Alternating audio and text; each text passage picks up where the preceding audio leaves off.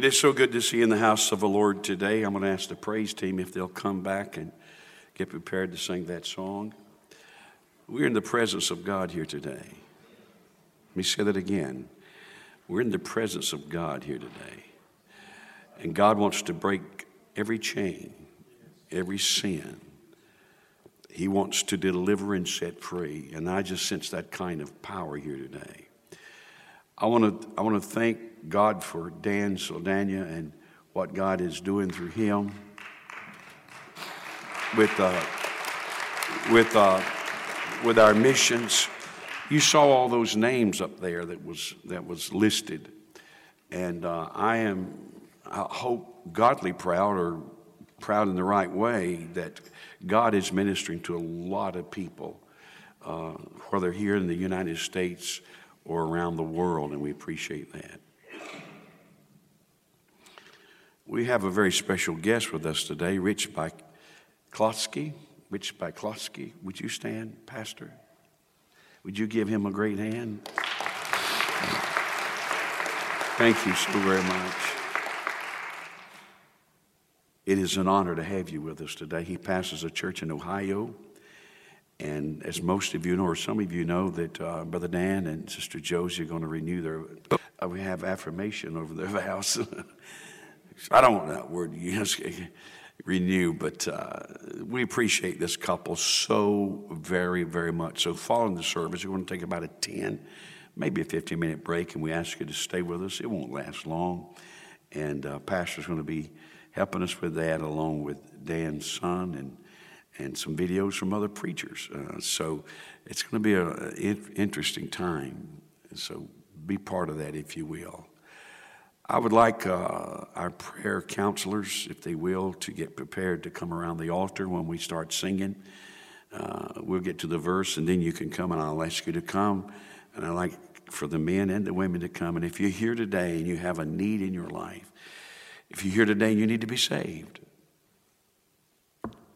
Now's a good time. If you're here today you need to be healed, now's a good time. God will touch you and heal you. If you're here today and there are chains in your life, there's bondage, whether it's fear, whether it's doubt, uh, whether it's jealousy, and people struggle with these areas. And uh, we, I believe that God is a uh, setter freer. I don't think that's a word, but I'll say it anyway. He'll set you free today if you'll just allow Him to do that. And as we sing this song, uh, later on, we're going to have our prayer warriors to come, and then I want to invite each one that has a need, please.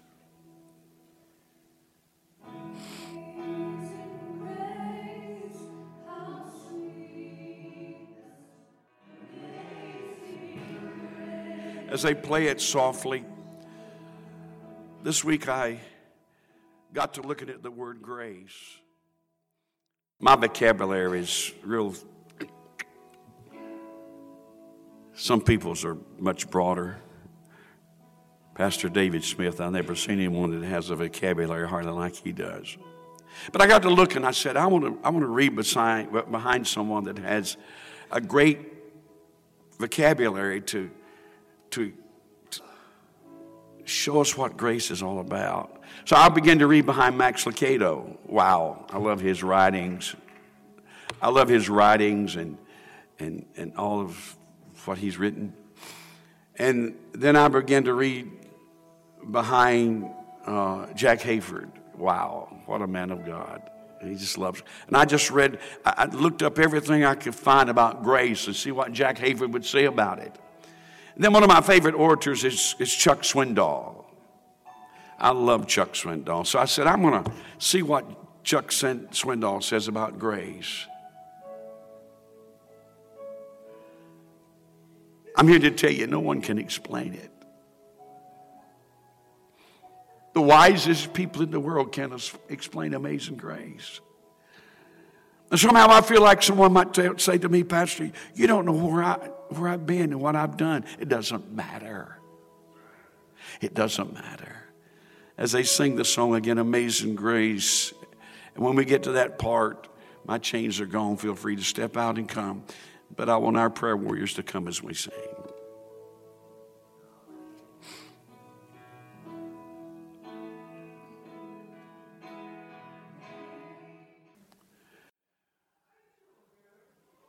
How many of you understand the grace of God?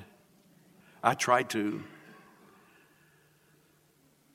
I'm talking about God's grace. God's grace. Once we understand it or understand at it, God's grace, it will revitalize our lives. I gave out a little outline, and if you don't have yours, please raise your hand, and Brother Chip will make sure, sure you have one. There are several verses that we could read. I want to read a few. One is taken from Romans, the Apostle Paul writing to the church at Rome. Moreover, the law entered that the offense might abound. That don't sound like that probably needs to be in the Word of God, but it does. Look at it. Moreover, the law entered that the offense might abound. God's law. You see, the law shows how much of a sinner we are. The law really reveals what we are. And the children of Israel had the law and all the do's and the don'ts and all the things that were allowed and the things that were not allowed. The problem was they just couldn't keep the law. I think some tried. And I think today there are people that try to keep the law. You can't keep the law. We talked about in our class this morning, as some of you were there, how that we have redemption and then sanctification and then glorification. And that area of sanctification is where we struggle. You know, we're instantly saved. I, if you notice, number three under grace, where I've got on your notes, it's immediate. When you come to Jesus Christ and you ask Him to forgive you, He forgives you immediately. Isn't that right? Isn't that great? You don't have to wait around about it, don't have to negotiate it, it's, it's, it's, it's there. But it's that, it's that sanctification. As a young man, I was in a church and denomination that believed that sanctification was a definite work of grace. And in a way, I sort of believe it, but I believe it's more a progressive work, work of grace because I'm still being sanctified. Wow. And a lot of times we have that immediate touch from God, that immediate salvation. And then after a few days, few weeks, maybe a few months, the honeymoon's over. It's kind of like marriage, you know, you get, wow, bells go off, and the 4th of July fireworks when you get married and the honeymoon and wow, she's nothing like I thought. She's just great. He's just a hunk.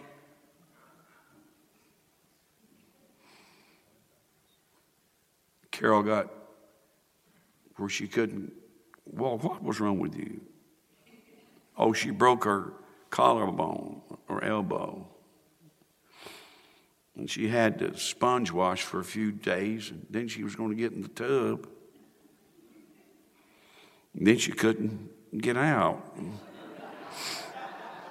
She forgot the arm that she gets out with was the one that was broke. So she called me.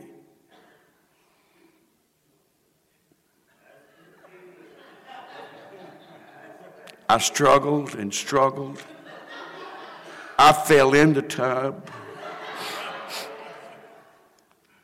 She says, I'm going to divorce you and marry a hunk. Well, she knew she wasn't getting a hunk when she married me. Then we got so tickled we couldn't, neither one could get out of the tub. We just, just lay there.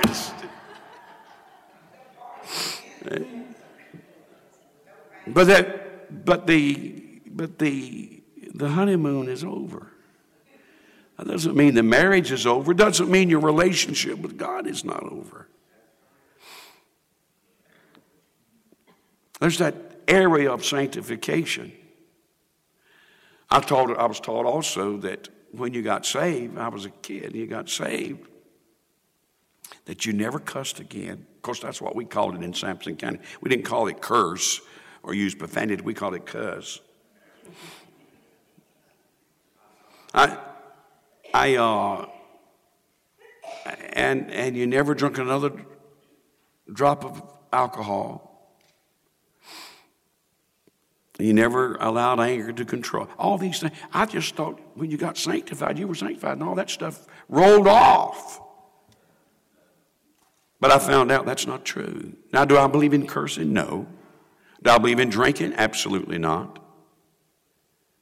But sometimes there's that area where you struggle. And that's where grace comes in. that's where grace comes in. It's wonderful to know that God's grace is with you no matter where, no matter what. Look at the introduction. Max Lucado asks a question. I apologize for my voice. I won't speak long because I know it's irritating. Here's his question. Here's Max Lucado. Look at it. Have you and your congregation been changed by grace, shaped by grace, strengthened by grace, emboldened by grace, softened by grace? Look at this one. Max Lucado asked this question snatched by the nape of your neck and shaken to your senses by grace. yeah. And then I love his statement grace is the voice that calls us to change and then gives us the power to pull it off. That's a good place to clap.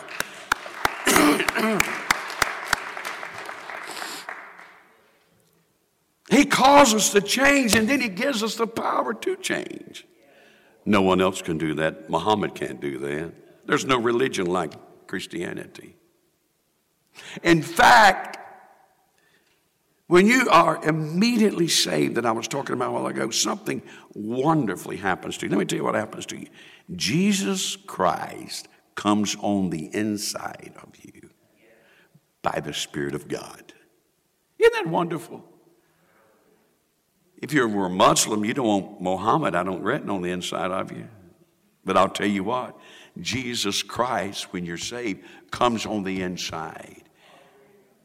I used to sing a song years ago Jesus on the inside, working on the outside.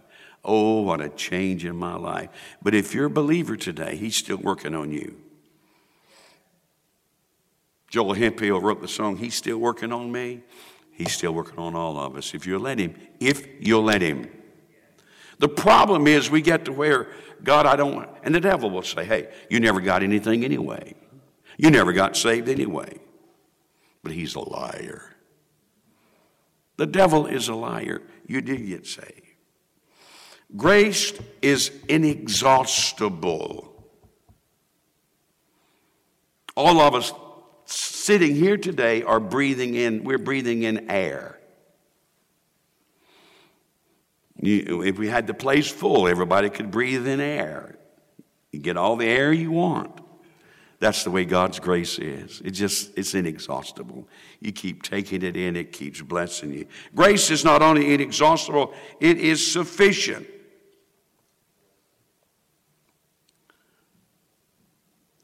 One thing that is interesting to me is that God knows me now and He knows me tomorrow and next month and next. He knows what's going to happen to me and what I'm going to be faced with a year from now. That's the kind of God we serve. And it doesn't matter. It may feel like sometimes it does. It may feel like, feel like sometimes, God, where are you? But I want you to know today, He already anticipates, knows what's going to happen to you, and His grace is sufficient. Amen? His grace is sufficient. And as I said a while ago, it is it's immediate. God's grace is there when you feel good, Sunday morning. He's there when everything is going well. And all of you know this, but it's so wonderful to say it again. He's there when you don't feel good and you desperately need His grace. I'll never forget when the doctor came in and I was standing in one of the rooms at Duke Hospital. And he came and he took this picture of me on the inside and put it up there. And he showed me, he said, Mr. Westbrook, you have stage four of cancer. I can't tell you how low I was. I turned from him and my wife, and I walked over to the window, and I just stared out the window. Some things come to you, you just, it's hard to grasp it. It's hard.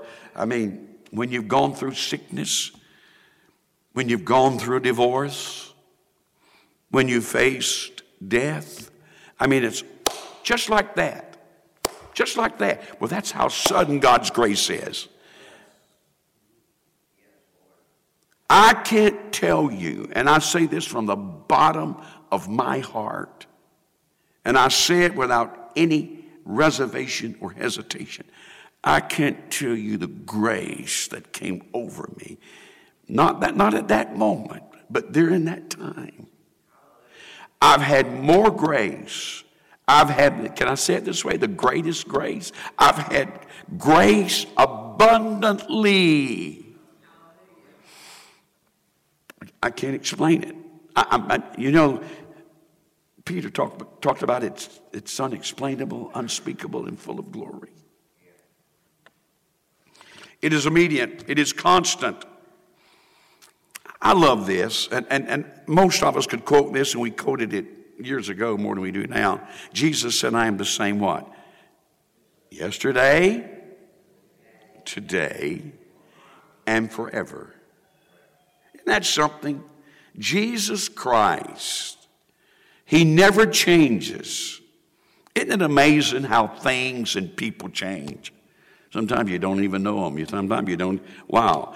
You know, if, if George Washington or some of these guys came back today and see America, they and Congress and, and, and, and Washington, would you say that they would say it's changed? Wow. Wow. But you can go back to Abraham, you can go back to Adam, you can come through all the prophets, the Old Testament, the New Testament with the disciples, John the Revelator. He never changes. God, He never changes. The grace of God is constant. Not only is it constant, it is continuous. It never stops. You know why it never stops? Because I love this. I, I, I, would like to think this is my original, but it's not. It's Jack Hayford's.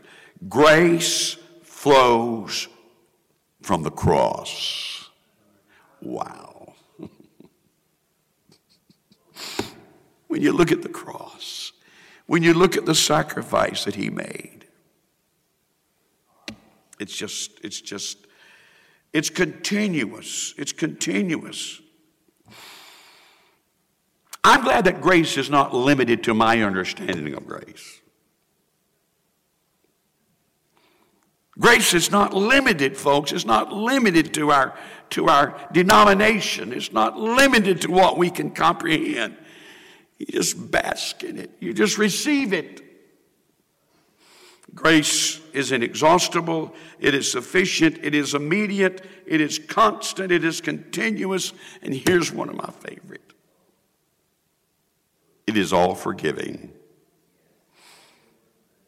It is all forgiven. When that prodigal son came home, he already had his mind made up what he was going to say. Father, I've done this, I've done that, I've done the other. He already had his mind, but he didn't get a chance hardly to say it. Because that father was sitting on that porch and he saw him coming. He jumps off the porch and he runs to him and he kisses him and he kisses him and he kisses him.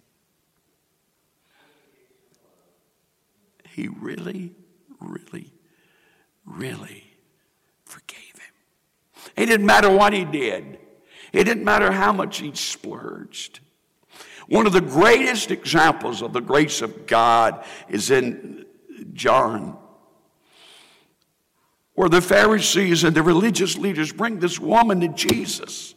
And they throw her down before him, and they said she's been caught in the very act of adultery. I mean, how bad can you be? They thought they had him. Oh boy, We got him this time. Now, the law says she's to be stoned. Now, what do you say? What do you say? Listen at me. I'll tell you this. He didn't say stone her, but you know the story how he stooped down and he would you like to know what he wrote in the sand? I would love to know it. I would love to know what he wrote, but we do know this that he started writing in the sand. He stood up and he said something so profound. Jesus ne- never had a gotcha moment.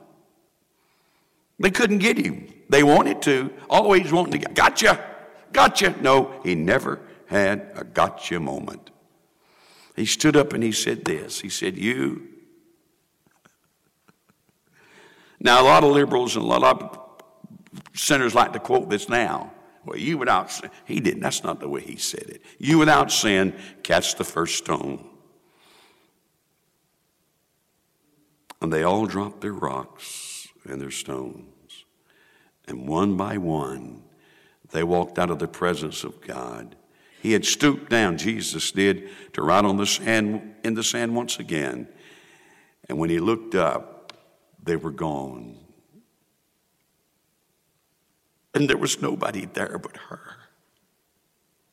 Can you imagine her?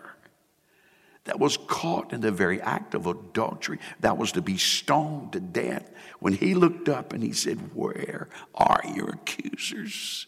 She said, Lord, I have none. And he said, Neither do I condemn thee. Go and sin no more. brother, brother uh, Matt, sing for me. My voice is gone. I can't talk much, but you can sing much. Thank you. This I love this group. I love these people. And then finally, not only is it inexhaustible, not only is it sufficient, not only is it immediate, constant, continuous, all forgiving, but it is free. When today man is looking to get everything he can from whoever he can, the gospel, the grace of God is free. All who embrace grace, they themselves become free indeed. Free from what, Pastor? Free from the highs, walking the highs without fear. Free from self. Boy, I'll tell you, that's a good one. We're so bound up with self until it's absolutely amazing. And that's one of the sanctification problems that we're struggling with is self. My goodness, self gets in the way. We're free from self.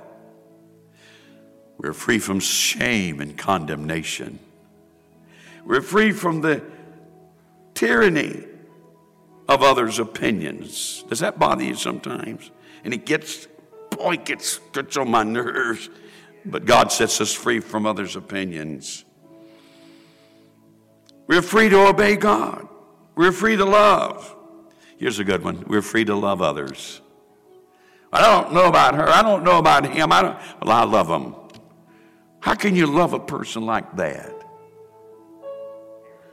I called, I, listen to me, I called someone this week and talked to him several times that had done some things wrong, done me wrong.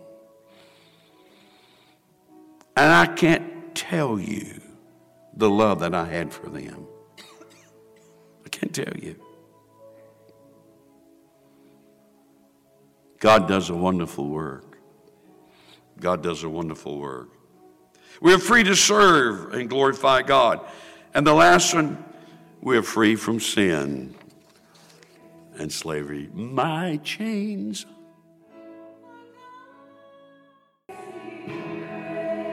Let me leave this with you.